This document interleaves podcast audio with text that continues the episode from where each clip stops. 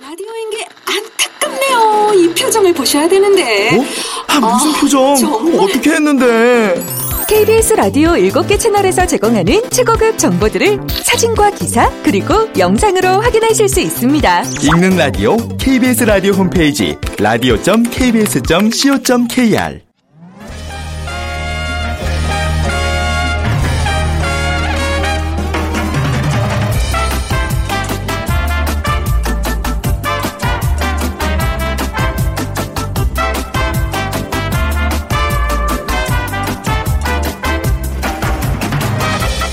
안녕하세요. 빅데이터로 보는 세상 아나운서 추인경입니다.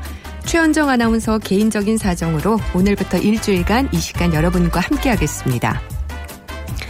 오늘 월요일이라서 그런지 출근길에 차가 좀 많았는데요. 요즘 평소 밀리지 않던 곳이 갑자기 정체가 되는 경우 있죠.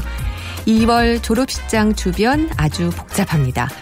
근데 차 막히는 건 좀 답답하지만 최근 바뀌어가고 있는 졸업식 문화는 정말 반가운 소식인데요. 소풍, 운동회 등등 졸업생들이 직접 지난 학교 생활이 담긴 영상을 제작해서 선생님과 추억을 나누기도 하고요. 또 전원 한복 차림의 졸업식, 다도 졸업식을 한 곳도 있습니다. 또 꽃다발 대신 채소 다발을 선물하기도 하고 제자들의 힘찬 새 출발을 바라며 선생님들께서 손수 졸업생들에게 아침밥을 지어주기도 했다네요. 밀가루를 뿌리고 옷을 찢는 졸업식이 아니라 모두가 함께 즐기는 축제로 점차 바뀌어가고 있는 건데요. 얘기만 들어도 아주 마음이 흐뭇해집니다. 오늘도 인생의 새로운 첫 발을 내디는 모든 분들 축하드리고요. 앞으로의 인생이 탄탄대로 쭉쭉 뻗은 고속도로처럼 승승장구하시길 바랍니다. 잠시 후 세상의 모든 빅데이터 시간에 졸업식이라는 키워드를 빅데이터로 분석해 보고요. 또 빅데이터 insight 시간에는 유통시장의 변화로 인한 변화된 소비 트렌드 알아봅니다. 빅퀴즈 문제 드릴게요. 요즘 물건도 많고 정보도 정말 많죠. 정보가 너무 많은 이 시대의 소비자들 소비를 하는 데 있어서 고민도 많습니다. 어떤 정보를 받아들이고 또 받아들일지 말아야 할지 고민되시죠. 이런 과정에서 결정은 너무 어려운 일이 돼버리고 소비자들은 결국 결정을 하는 데 있어 주저하게 되는데요. 죽느냐 사느냐 그것이 문제로다라는 연극의 대사처럼 소가리를 하는 것을 무엇이라고 할까요? 1번 사재기, 2번 새집 증후군, 3번 햄릿 증후군, 4번 우울증. 방송 들으시면서 정답과 함께 다양한 의견들 문자 주시기 바랍니다. 오늘 당첨되신 분께는 5만 원 상당의 백화점 상품권을 드립니다. 휴대전화 문자 메시지는 지역번호 없이 샵 9730, 짧은 글은 50원, 길, 긴 글은 100원의 정보 이용료가 부과됩니다.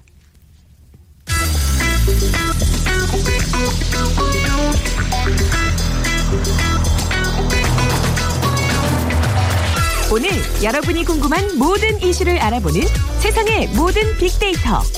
다음 소프트 최재원 이사가 분석해드립니다.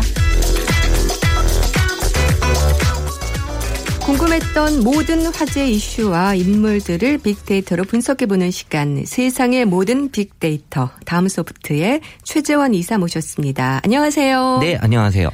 2월 졸업 시즌입니다. 유치원부터 대학원까지 졸업식 모습은 참 다양하죠. 초등학교부터 대학교까지 어느 졸업이 가장 관심을 많이 받나요? 어, 네. 그 분석해 보니까 마지막 단계 이 대학이 어, 가장 많은 그 관심을 받고 있었는데요. 네. 2011년부터 현재까지 총 63만 5천 건 정도의 언급이 이제 대학 졸업으로 나타났고요.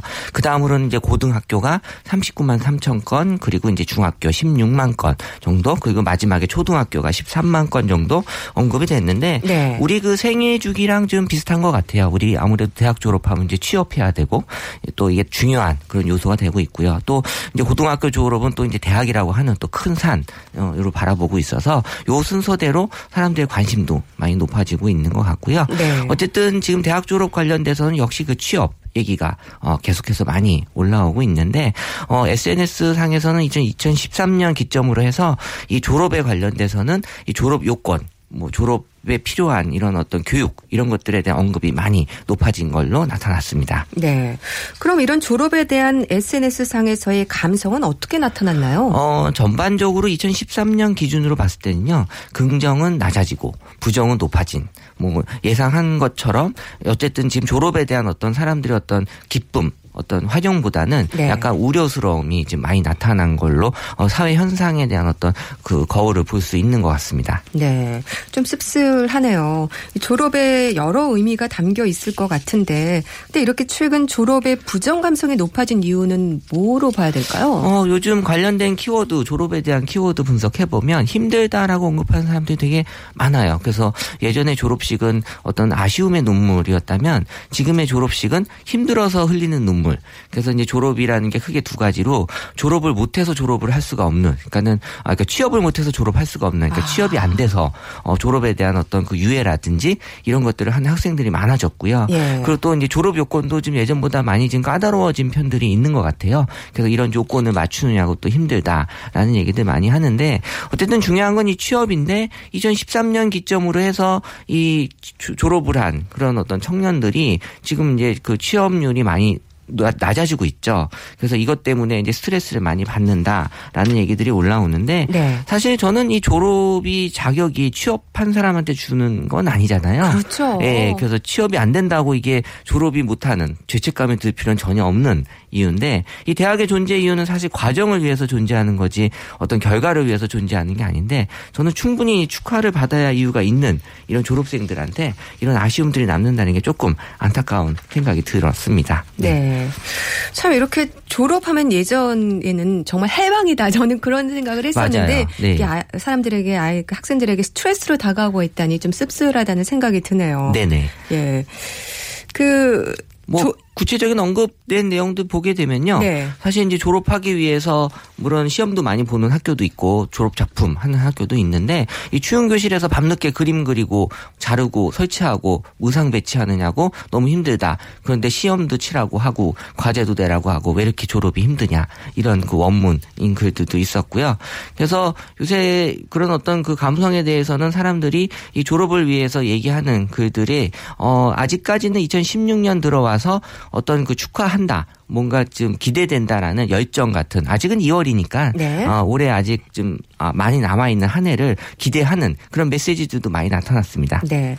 올해 졸업식의 SNS 상에서의 화제는 뭔가요? 어, SNS는 역시 약간 그 젊은 층들이 많이 이제 쓰는 그런 그 매체다 보니까 이 스타들, 스타 연예인들에 대한 졸업식 어, 얘기 많이 올라왔는데 네. 가장 많이 인기가 된 스타는 그 아이돌 그룹 남자 아이돌 그룹이죠 갓세븐의 유겸 아. 3만 8천 건 네, 예. 올라왔고요. 다음으로는 그 여자 아이돌 그룹의 러블리즈의 유수정 예, 1만 8천 건 올라왔습니다. 그리고 그 이- 뒤를 이어서 소녀시대 수영 그리고 어, 여자친구의 유주와 은하 순서로 어, SNS 상에서는 인기가 어, 많이 높았던 것 같고요. 네. 그리고 이제 학교로 보게 되면 그 여자친구의 그 러- 여자친구와 러블리즈 멤버들이 이 졸업하는 고등학교 서울 공연예술고등학교가 사실 서울대나 연세대보다도 더 많이 SNS 상에서 이제 졸업하는 학교로 언급이 됐고요. 그리고 이제 뭐 중앙대 같은 경우 어, 소녀시대 유리와 수영 그리고 배우 박신혜가 어, 졸업을 어, 해서 SNS 상에서 또 졸업식으로 언급된 어, 대학교로 어, 높게 올라왔습니다. 그리고 네. 어, 또이 박신혜 씨에 대한 어떤 셀카 사진들이 지금 SNS 상에 서 이제 졸업 관련돼서 많이 공유가 되고 있고 화제가 되고 있더라고요. 네. 정말 이렇게 스타들의 졸업 에 대해서 관심들이 많군요. 많죠. 네. 요즘 졸업식에는 대부분 뭘 하나요? 어, 졸업식이라는 행사에 그렇게 큰 의미를 두는 사람은 예전보다 많이 줄어드는 것 같아요. 뭐, 졸업식 안 간다라는 얘기도 많이 있었는데, 근데 이제 졸업식에서는 이제 추억에 대한 언급이, 어, 점차적으로 좀 연관해서 많이 좀 빠지고 있는 것 같고요. 네. 그리고 이제 행사보다는 이제 자리를 마련한 후에, 그리고 이제 그, 사진 찍고 밥 먹으러 가는. 그러니까는 이제 사진은 이제 좀 찍어야 된다라는 생각들은 여전히 많이 갖고 있고 그리고 이제 식사에서의 음식은 치킨이 좀 많이 올라왔습니다. 아, 치킨? 졸업식에서도 치킨을 먹는 어 그런 어떤 또 모습이 보여지고 있고 그리고 이제 전통적으로 약간 짜장면 먹는 그런 분위기들이 계속해서 어 이어지고 있는 그 음식에 대해서는 이제 그런 특징이 좀 나타났네요. 네. 그럼 이런 졸업식 행사 중에 화제가 되고 있는 것들이 좀 있나요? 어, 일단은 그 SNS상에서 그 카이스트 졸업식이 좀 화제가 됐는데요. 약 2,700명이나 되는 졸업생이 모두 그 단상에 올라와서 이 학위 수여를 받는 모습이 정말 대학다운 그런 모습이다라는 그런 어 좀 글들 많이 올라왔고 네. 그리고 이제 전통적으로 이 그 대학 졸업식 관련돼서는 그 해외 유명인들의 그 졸업 축사가 항상 요맘때쯤 인기가 되고 있는데 어 올해 같은 경우는 어이 스티브 잡스가 어 예전에 했던 그 졸업식 축사가 여전히 어 올해도 어 인기가 많이 있었고요. 그리고 어 작년 에 영화 흥행과 함께 그 로버트 드니로가 또 어, 졸업식 축사에 대한 얘기로 올라왔었고 그리고 지금 어 방문했던 코난 오브라이언의 또 연설 그 다트머스 대학 졸업식 축사가 또 다시 어 화제가 되는 어 요런 어떤 그 졸업식 축사 관련된 그런 얘기들이 많이 올라왔는데 네. 어 역시나 그 스티브 잡스의 그 2006년 스탠포드 졸업식 축, 축사가 가장 그 앞으로도 좀 인기가 높을 것 같은 그 stay hungry, stay foolish라는 요 단어, 요 문장이 가장 많이 지금 SNS상에서 올라온 그런 어 문장이고요. 명연설로 이제 나타나고 있고 네. 로버트 드니로 같은 경우는 이제 뉴- 뉴욕 대학에서 어 이 졸업식 축사에서 약간 욕을 섞어서 SNS상에서 화제가 됐던 어, 네. 너넨 해냈다. 하지만 너네 X 됐다. 라는 그런 이제 졸업식 축사가 있었죠. 예. 이런 것들이 이제 재밌게 올라온 글들이었습니다. 네. 또 졸업식 하면 졸업 사진 촬영 빠질 수 없잖아요. 그렇죠. 네. 이 졸업 사진 같은 경우는 이제 전통적으로 어 저 때만 해도 정말 졸업 사진 찍는 날이 정말 큰 날이었는데 지금은 예전만큼 그렇게 졸업 사진에 큰 의미를 두는 것 같지는 않았어요. 그래서 졸업 사진 앨범도 안 받는다라는 이제 글들도 좀 많이 올라왔고요. 네. 그리고 이제 관련돼서는 이제 그 졸업 사진 찍기 위한 그런 그 화장에 대한 얘기들 많이 올라왔는데 이 사실 화장도 약간의 그 어떤 유행이 있어서 어 요새 트렌드는 이제 화장을 좀 진하게 하지 않는 네. 그런 트렌드 인 것 같아요. 그래서 또 머리도 그 셀프 헤어스타일링이라고 해서 직접 본인이 어 어디 샵에 가지 않고 하는 어 그런 어떤 그 헤어스타일링도 좀 새롭게 나타난 현상으로 보여졌습니다. 네. 저희 때만 해도 이 고등학교 졸업하고 나면 메이크업하고 하이힐 신고 정장 입고 정말- 사회인으로서 나는 네. 예 이제 나가는 거다 한 발 딛는 거다라는 기쁨에 진하게 화장을 했었는데 요즘은 유행도 바뀌는군요. 뭐 그 전에 많이들 하고 있었나 봐요. 예. 네. 요즘 졸업 선물로는 어떤 것들이 보통 추천이 되고 있죠? 어, 졸업 선물로 빠질 수 없는 건 역시 그 꽃다발인데요. 네. 2011년부터 총 이제 10만 건 가까이 이제 올라왔는데 또 이제 꽃다발도 최근에 그런 어떤 가성비 소비의 관점에서 봤을 때는 너무 이제 그 고가의 꽃다발보다는 약간의 그 어떤 그 실리 위주의 그래서 네. 뭐 어, 비누꽃도 이번에 새롭게 좀 아, 등장을 비누로 만드는 꽃인가요? 네, 네, 등장을 네. 했고요. 그리고 이제 또 친구 졸업식인데 그 친구 꽃다발로 뭐 브로콜리, 상추, 쑥갓, 팽이버섯 등등 해서 만들었다라는 그런 글들도 있었고 얼마 전 제가 그 발렌타인데이 때 그 미국에서는 치킨으로 꽃다발 만들어서 여자 친구에게 줬던 네. 예, 그런 저 글도 봤는데요. 예. 어쨌든 뭔가 좀 자기만의 어떤 특색, 개성을 좀 추구하는 시대라는 걸 좀 보여주고 있는 것 같고 그리고 이제 졸업 선물로서는 그 지갑. 이 여전히 어 2011년부터 지금까지도 제일 인기 있는 그런 졸업 선물 품목으로 나타났는데요. 또 IT 기기도 꾸준히 인기는 있어요. 그래서 2011년도부터 13년도까지는 스마트폰이나 카메라가 인기였고 2014년도부터는 이제 카메라보다는 약간 노트북 이런 것들이 이제 인기가 있었고요. 네. 그리고 이제 그 또 여성분들한테는 이제 팔찌나 이제 또 반지 같은 것들을 이제 서로 기념으로 친구들끼리 만든다라는 그런 경우도 있고 또 직접 본인한테 선물을 주는 또 셀프 선물이 이번에 졸업 선물로 많이 좀 올라왔습니다. 예. 그래서 이제 뭐 졸업 앨범 안 사고 어, 본인들의 이제 포토북이라는 걸 만들어서 자신들만의 어떤 그 셀프 선물로 어, 이런 것들을 좀 구성하는 그런 새로운 그런 어떤 어, 시도들을 많이 하고 있는 걸로 나타나네요. 네. 자기가 자신에게 주는 셀프 선물, 아우, 참 감동적이면서도 좀 뿌듯할 거라는 그런 생각이 드네요. 맞아요. 네. 자, 지금까지 세상의 모든 빅데이터, 빅데이터 전문가이신 다음 소프트의 최재원 이사와 함께 했습니다. 고맙습니다. 네, 감사합니다.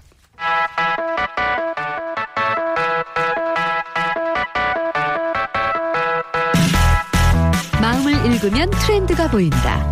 빅데이터 인사이트. 타파크로스 김용학 대표, 이호선 심리학 박사가 분석해 드립니다.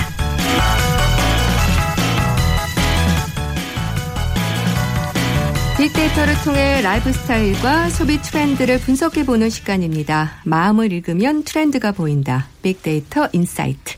타파크로스의 김용학 대표, 숭실사이버대학교 기독교 상담복지학과 이호선 교수와 함께하겠습니다. 두 분 안녕하세요. 안녕하세요. 네.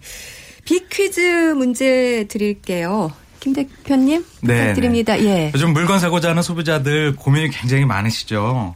물건의 종류도 굉장히 다양하고 또 정보도 정말 많기 때문인데요. 어떤 정보를 받아들이고 어떤 정보는 또 받아들이지 말아야 될지 고민을 하는 과정에 네. 결정을 하지 못하게 되고 이런 결정을 어 어떤 물건을 구매할 때 결정을 계속 주저하는 형태가 일어나게 되는데 죽느냐 사느냐 그것이 문제로다 하는 영국의 대사처럼 소가리를 하는 것을 무엇이라고 하는가요 하는 것이 문제입니다. 네. 보기 드릴게요. 1번 사재기, 2번 새집 증후군, 3번 햄릿 증후군, 4번 우울증입니다. 네. 정답 아시는 분들은 저희 빅데이터로 보는 세상에 지금 바로 문자 주시기 바랍니다. 휴대전화 문자 메시지는 지역번호 없이 샵 9730, 샵 9730번입니다. 짧은 글은 50원, 긴 글은 100원의 정보 이용료가 부과됩니다. 자, 두 분 안녕하세요. 네. 아, 이 김용학 대표님 정말 요즘 어디서 물건을 사고 골라야 하는지 고민이 참 많은데요. 이렇게 유통시장의 변화가 되면서 우리 소비 트렌드도 달라지고 있다고요. 네. 좀 오래전 예전이긴 하지만 네. 예전에 물건을 살 때는 그냥 재래시장에 가거나 아니면은 브랜드의 양판점 같은 데에서만 물건을 구매할 수 있었는데요. 지금은 뭐 백화점, 할인마트, 아울렛, 뭐 편의점 그리고 어 온라인 뭐 모바일 이렇게 굉장히 다양한 형태로 물건들을 구매할 수가 있습니다. 최근 한 다이영마트의 고위 임원이 대형마트의 경쟁사는 더 이상 어, 경쟁 마트가 아니라 어, 초저가 마케팅으로 무장한 소셜 커머스다라는 얘기를 한 적이 있습니다. 네. 즉 유통 채널에서도 장벽이 무너지고 있고 경쟁 카테고리가 변화하고 있는 건데요. 실제로 온라인상의 담론 분석을 해보면 대형마트에 대한 언급 빈도는 약 연간 120만 건 정도가 나오는데 소셜 커머스는 그거에 비하면 20만 건 정도에 불과해 아직도 비중에 있어서는 대형마트가 압도적으로 높습니다. 그런데도 불구하고 대형마트는 앞으로 소셜 커머스가 경쟁 상대라고 얘기하고 있죠.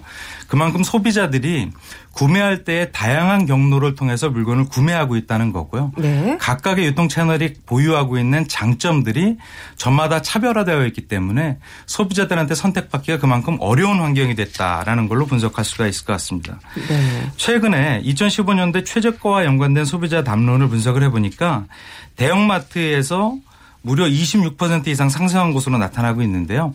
최근에 대형마트 가보신 분들은 이 타임 세일이라는 얘기를 들어보신 적이 있을 거예요. 특정한 구간대에 특정한 품목들을 초저가로 할인해주고 있는 것이죠.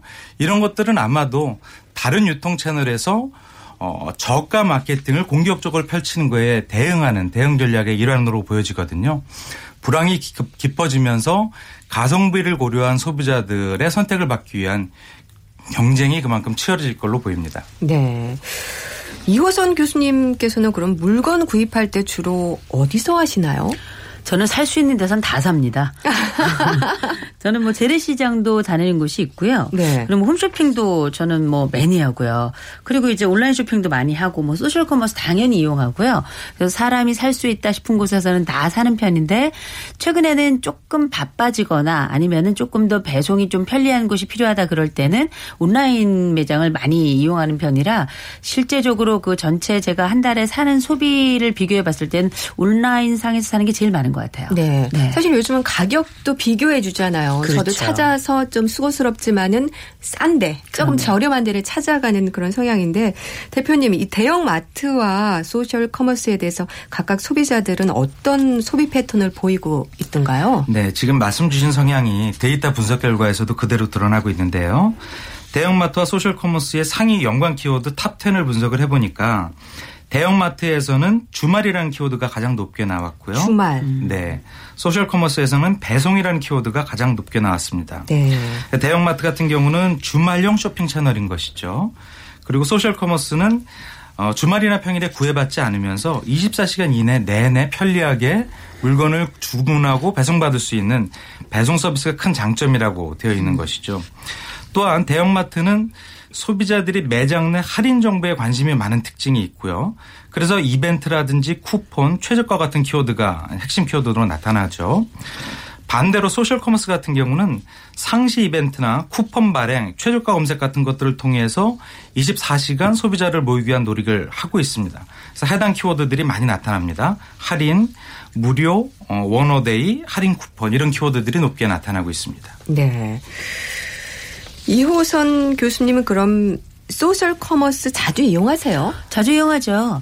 아마 그 연령별로 조금 차이는 있긴 할 겁니다만 네. 최근에는 어떤 물건을 어떻게 사느냐도 중요하지만 어떤 물건을 어떤 식으로 언제 사느냐도 굉장히 중요하거든요. 그래서 우리가 흔히 말하는 세일 기간 이런 것이 사실 소셜 소셜 커머스에 들어가 보면 딱히 구분되지 않고 늘상 뭐 쿠폰이라든지 아니면은 이제 가- 늘 최저가 경쟁을 어디서 하고 있는지를 실시간으로 알려주기 때문에 네. 어떻게 보면은 이제 흔히 말하는 이제 스마트한 소비를 하겠다고 하는 분들은 아마 대부분 다 소셜 커머스를 많이 이용하듯이 저도 어, 소셜 커머스가 필요한 순간이 많이 있죠. 네.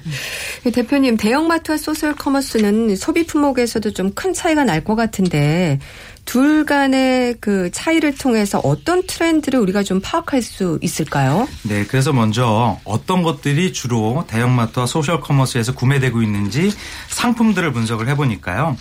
대형마트의 소비 품목은 과일이나 야채, 육류나 커피, 과자처럼 대부분 식품 판매가 어, 상위에 나타났습니다. 네. 반면에 소셜 커머스 같은 경우에는 화장품이나 디지털 상품, 의류나 육아용품 등 식품을 제외한 라이프 스타일 기반의 쇼핑들이 많이 이루어지고 있는 것이죠. 그러니까 뚜렷이 구분이 되고 있죠. 대형마트 같은 경우는 어, 주말 단위로 가족이 함께 장 보면서 먹을거리를 사는 대표적인 쇼, 어, 쇼핑 채널이고 어, 소셜 커머스 같은 경우는 어, 식품뿐만 아니라 생활에 필요한 의식주에 필요한 전반적인 상품들을 고루 구매할 수 있는 형태의 특징을 보이고 있습니다. 앞으로는 체험형 쇼핑 품목 같은 것들이 더 강화되고 있는 소셜 커머스의 어, 성장성이 상대적으로 더 부각된다라고 볼 수가 있을 것 같습니다. 네. 최근 홈쇼핑에서 재미있는 변화가 발견되고 있다면서요. 네, 좀 전에 소개해드렸던 그 체험이라는 부분들이 홈쇼핑에서 크게 강화가 되고 있는데요. 네. 홈쇼핑 채널은 직접 TV 광고를 할 수 있는 특성을 활용해서 체험을 훨씬 더 강조하고 있거든요. 예전 같은 경우에는 대표적인 상품이 뷰티 상품이나 의류, 식품 같은 것들이 대표 상품이었는데 최근에는 물리적으로 만져지지 않는 금융 상품이라든지 창업 상품까지 판매하고 있습니다. 지난 5일에 특정한 홈쇼핑 업체에서 김밥 전문점 프랜차이즈와 손잡고 업계 최초로 창업 방송을 시작을 했습니다. 그러니까 네. 김밥 프랜차이즈를 원하는 소비자들 대상으로 창업 컨설팅서부터 가맹점 체결까지 해주는 상품을 내보인 거죠. L 홈쇼핑 같은 경우에는 창업 방송을 하기 시작한 이후에 다른 경쟁 홈쇼핑이 이거를 이어받아서 무려 31개의 자격증 강좌 상품을 내놓고 있는데 이것도 굉장히 큰 호응을 얻고 있거든요. 또 홈쇼핑이 예전에 비해서는 채널 자체가 굉장히 확 이렇게 확대되었죠. 예. 기존에 17개의 채널이 경쟁을 하고 있는데요. 이렇게 경쟁이 심화되다 보니까 상품의 변별력이 홈쇼핑에 크게 자리 잡고 있는 것이죠. 그래서 다른 경쟁 홈쇼핑보다 더 특화되어 있는 상품들을 내놓는 것이 경쟁적으로 어, 보이고 있습니다. 네. 사실 홈쇼핑 하면 우리가 기본적으로 뭐 옷이나 물건을 산다고 생각하는데 이렇게 창업 방송이라든지 자격증 강좌 상품 같은 걸 판다는 게, 야, 좀 많이 세상이 변했구나라는 생각이 드네요. 이 교수님, 요즘 남녀노소 이렇게 홈쇼핑에 빠진 분들이 참 많으신데 이게 어떤 심리 때문일까요? 이제는 홈쇼핑이 이제 인간이 인간에게 팔 수 있겠다 싶은 건 다 파는 것 같아요. 그러니까요. 그뭐 보험부터 시작해가지고 뭐 요람에서 무덤까지 다 팔고 있으니까요. 근데 이제 적어도 홈쇼핑이 가지고 있는 굉장히 강한 장점들이 있죠. 일단은 쉽고 일단은 접근성이 굉장히 좋아요. 네. 텔레비전만 있고 홈쇼핑 채널이 나오는 그 이제 방송사고만 연결이 된다면 언제든지 볼 수 있고 이게 또 24시간 돌아갑니다. 이렇다니까 굉장히 좋고 거기다가 주제나 상품도 다양한데 이게 단순히 상품만 사는 게 아니라 이걸 이렇게 쳐다보고 있잖아요. 그러면 건강 상식 도 또 많아져요. 아 이게 유산균을 먹으면 이게 좋구나. 이걸 먹으면 살이 빠지는구나. 뭐 이런 것들을 알게 되니까 나름의 재미도 있고요. 더군다나 이런 이제 그 모바일에 조금 취약한 계층 있죠. 여성이라든지 네. 노년층이라든지 이렇게 모바일에 약간 취약한 계층 같은 경우에는 실질적인 소비의 엄청난 대상자들인데 소비자로서 역할을 하고 있는데 이분들이 가지고 있는 굉장히 굉장히 편안한 창구가 바로 홈쇼핑이고 하나 더 나아가서 홈쇼핑이 가지고 있는 중요한 특징 중에 하나는 뭐 속옷이라든지 아니면 뭐뭐 금부치라든지 사실은 개인적으로 나가서 따로 구입하기에 약간 민망하거나 좀 어려운 부분을 쉽게 할 수 있도록 도와주는 부분이 있고 어, 제일 중요한 건 어, 경품이 많다는 거죠. 네. 예. 이 점차 경쟁적으로 변화하는 환경과 불황형 소비가 또 홈쇼핑을 무엇이든지 다 파는 채널로 변화시키고 있다고 하니까 참 빠르게 변하고 있다는 생각이 드는데요. 대표님, 저는 개인적으로 또 편의점 채널을 참 많이 이용하는데 싱글족이나 접근성 등의 이유로 가장 성장하고 있는 채널이 또 아닐까 싶은데 어떤가요? 네, 맞습니다. 최근에 여기에도 편의점이 있어 이런 생각 별로 안 드실 거예요. 네. 어디 가도 가든지 가장 먼저 눈에 띄는 것이 편의점일 겁니다. 가장 쉽게 접근할 수 있는 이제 어, 쇼핑 채널이 된 것이죠. 일상에 깊숙이 파고들었는데 그러다 보니까 소비자 입장에서는 어디 가도 편의점이 있으니까 편의점의 목이 즉 접근성이 경쟁력이 되지 않는 상황이 된 것이죠.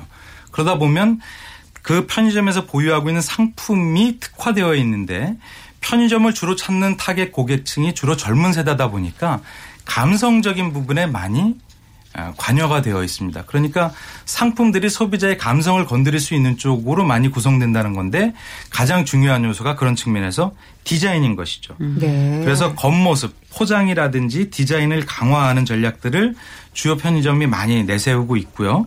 이런 전략 덕분에 최근에 편의점 덕후나 키덜트족들이 편의점 사랑을 굉장히 크게 하고 있다라고 하네요. 그래서 편의점 키덜트와 연관된 담론 분석을 해보니까 지난해 하반기에 가 상반기에 비교해서 무려 274% 증가된 경향을 보이고 있습니다.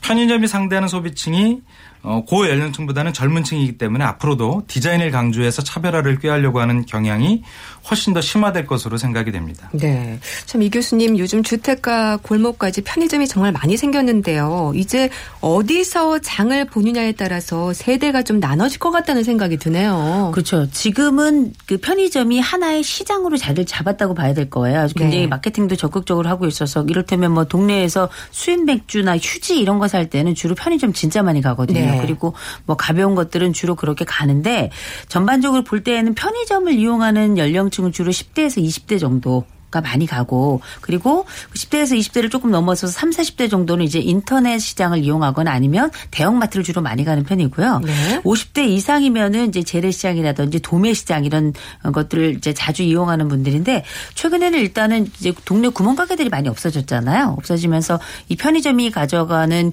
그, 시- 그 소비자들을 어떻게 끌어들일 것인가도 굉장히 중요하지만 소비자들도 편의점에 가면 항상 이건 살 수 있어라고 하는 시장에 대한 그림이 딱 정해져 있거든요. 그러니까 앞으로 편의점 시장이 훨씬 더 좀 커지지 않을까 이런 생각이 들고 일본에도 가보면 어마어마한 편의점 세상이잖아요. 네. 그런 시기가 아마 한국에도 지금 이미 오고 있고 더 커지지 않을까 이런 생각을 해봅니다. 네. 대표님 끝으로 좀 간략하게 정리를 좀 해주시죠. 아까 말씀드렸던 것처럼 소비자가 물건을 구매할 수 있는 채널은 굉장히 다양화됐는데요. 이걸 좀 정리하면 오프라인보다는 온라인이나 모바일을 위한 쇼핑들이 훨씬 더 많아질 것이랍니다. 사람들이 네. 바쁜 일상을 사다 보니까 좀 더 간편하고 편하게 물건을 구매하게 되는데 이러다 보면은 배송 서비스가 가장 중요해질 수밖에 없는 것이죠. 그러다 보니까 아까 소개드렸던 소셜 커머스 같은 배송을 승부 관건으로 삼고 있는 업체들의 경쟁력이 훨씬 더 커질 것으로 보고 단순한 품목별 판매보다는 전체적인 라이프 스타일을 제안하거나 아니면 관리해 줄 수 있는 이런 형태의 판매 전략이 훨씬 더 유효해질 것으로 보입니다. 홈쇼핑 같은 경우도 경쟁적인 환경이라든지 불황형 소비 트렌드가 강화됨에 따라서 앞으로도 성장성이 훨씬 더 커질 것으로 예상이 되고 있고요. 편의점 같은 경우는 가장 친숙하게 소비자 일상에서 소비자들의 구매력을 촉진시킬 수 있는 채널이 될 것으로 예상이 됩니다. 네. 교수님 앞으로 우리 국민들의 유통시장의 소비 트렌드 어떻게 발전되는 게 좀 바람직할까요? 조금 전에 우리 김용학 대표님이 모바일 또 소셜 커머스 또 홈쇼핑 또 편의점이라는 시장 크게 네 가지를 언급해 주셨는데 네. 결국 이걸 요약하면 편리와 실속이거든요. 확실히 소비자는 이 편리와 실속이 있는 곳에 더 눈이 가고 손이 가게 되는 것 같아 앞으로도 그런 방향으로 하지 않을까 싶습니다. 네. 지금까지 빅데이터 인사이트 타파크로스의 김용학 대표, 숭실사이버대학교 기독교 상담복지학과 이호선 교수와 함께했습니다. 고맙습니다. 고맙습니다. 자, 오늘 빅퀴즈 정답 발표해 드려야죠. 햄릿 증후군이었습니다. 아, 끝번호 5425 쓰시는 분, 햄릿 증후군 역으로 뭘 하든 반은 얻을 수 있는 게 아닌가라는 생각도 해보는데요. 우유부단한 사람이 많아지는 세상이네요. 라고 해주셨습니다. 이분께 오늘 5만원 상당의 백화점 상품권 보내드리겠습니다. 축하드립니다. 자, 빅데이터로 보는 세상 오늘은 여기서 인사드립니다. 저는 내일 오전 11시 10분에 다시 찾아뵙겠습니다. 지금까지 아나운서 최인경이었습니다. 안녕히 계십시오.